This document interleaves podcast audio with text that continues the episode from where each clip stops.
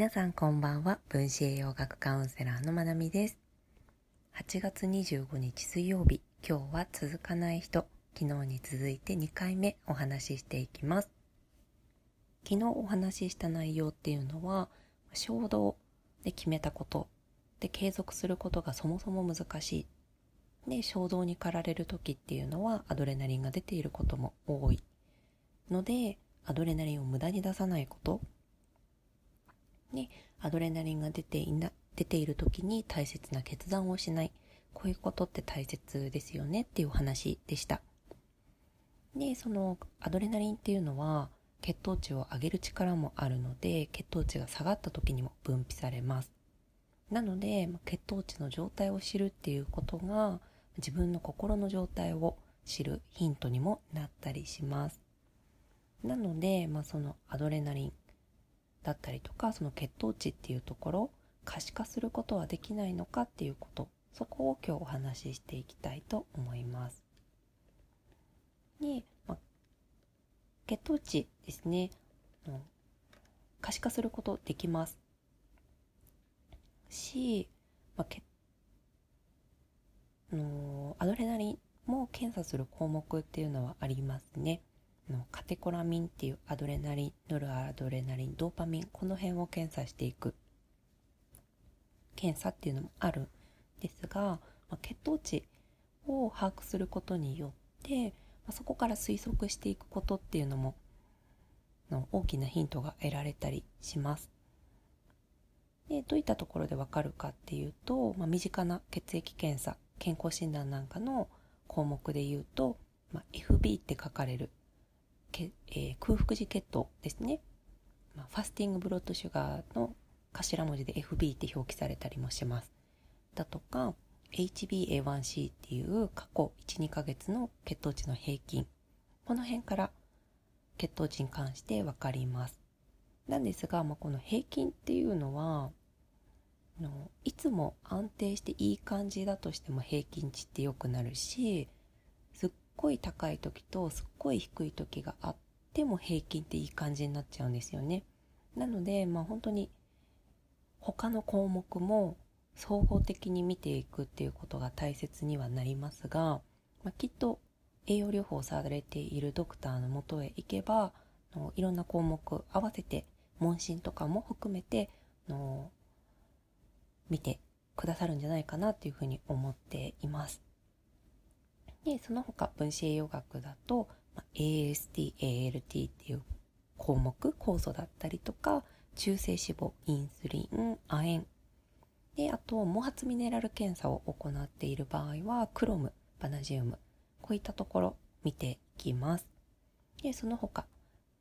有機酸検査っていう尿検査。で、そこから炭水化物の代謝に関してもわかるし、その他エネルギー酸性とか神経伝達物質のバランスとかいろんなことが分かる検査なんですがそこからも血糖値ないし、まあ、血糖値を下げるホルモンのインスリンそういったところから大きなヒントは得られます。であと5時間糖負荷検査っていう、ま、糖を摂取した後の血糖値の動きそれを見る検査なんかもあります。で今お話ししたのがクリニックに行ってドクターのもとで、えー、分かる検査になります。こういったところから数値として可視化することができます。で、ドクターのところに行かなくてもご自身で血糖値を把握することもできます。指先を針を刺して、まあ、ちょっとの量の血液でそれを、ま、機械に入れることで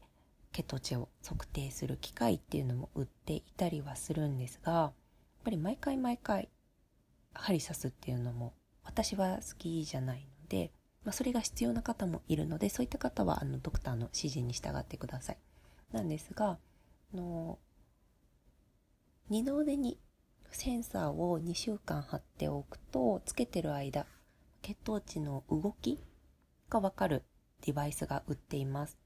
のフリースタイルリブレって言われているものなんですがこれは細い針がそのセンサーについてるんですね。でそれが間質液っていう皮膚を貫通した先にある体液。その中のグルコースの値を測ってくれます。でその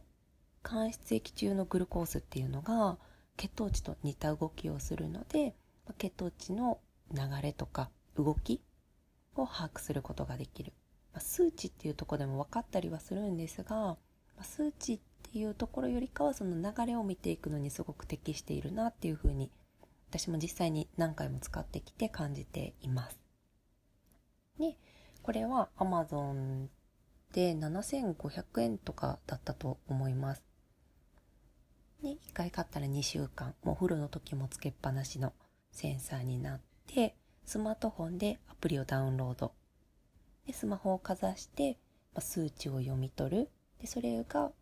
と折れ線グラフのようになって表示されるっていうものになります。でこれはどんな人でも購入して使うことができるのでもし気になってる方はこういったところからトライしてみるのもいいかもしれないですね。での検査の扱い方っていろいろあると思うんです。検査の数値を良くしたいなって思う方もいらっしゃるかもしれないんですけど私自身個人的な検査の捉え方は、まあ、私は検査の数値を良くすることを目指していなくて私の体感が良くなること私がより健康でこうより生きやすい状態になっていく。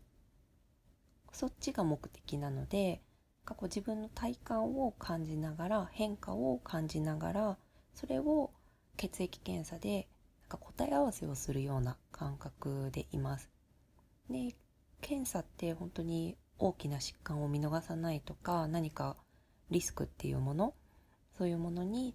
あの前々から対処していくっていうことで言うとものすごく大切なことだと思うんですよね健康診断とか。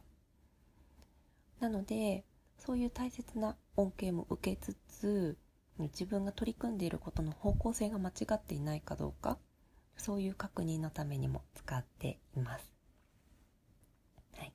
なので、まあ、続けることが難しいなっていう時そういう時は本当に続けられる体があるのかでそもそもの続けたいと思うこと本当に自分がやりたいって思うことが選べる状態にあったのかどうか。でそこをまず見て整えていくことって必要かなって感じています。なのであの決して意志の力だけでできる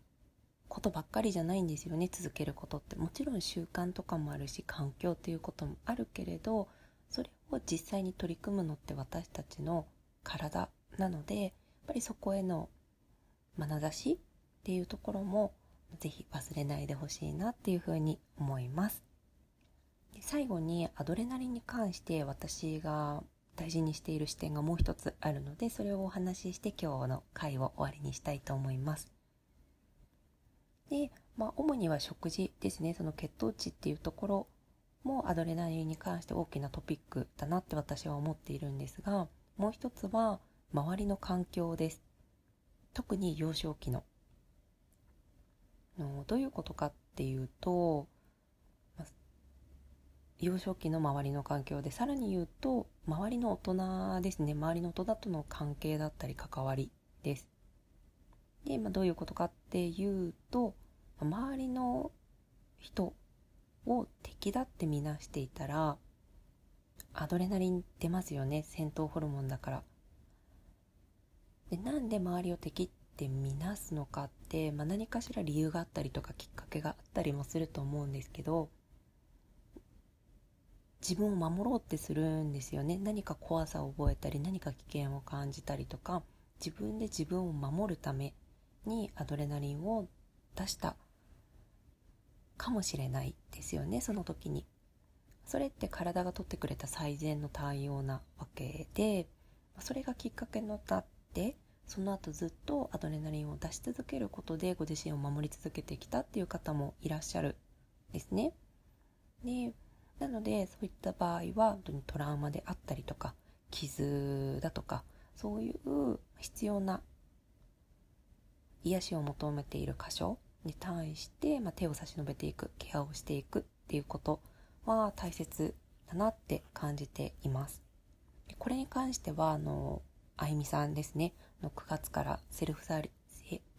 ごめんなさい。セルフヒーリングサークルを開催されるっていうことなので興味がある方は是非見ていただけたらと思います。がそうやって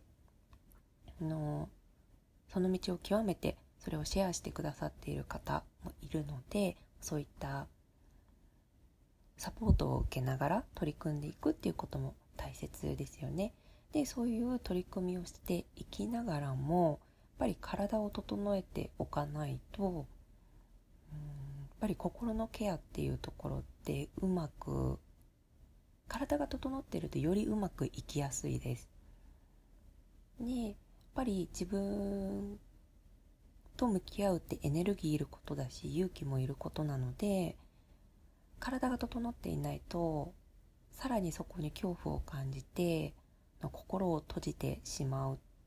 ことも多くあります。で深く入っていくことができなかったりするのでやっぱりそういった意味でも体大事食事大事で長期間ですね幼少期からのトラウマなんかで長い間ストレスを感じていると、まあ、脳とホルモンを作っている副腎との間のコミュニケーションがうまくいかなくなってホルモンの分泌バランスが崩れてしまう副腎疲労っていう状態になったりもします。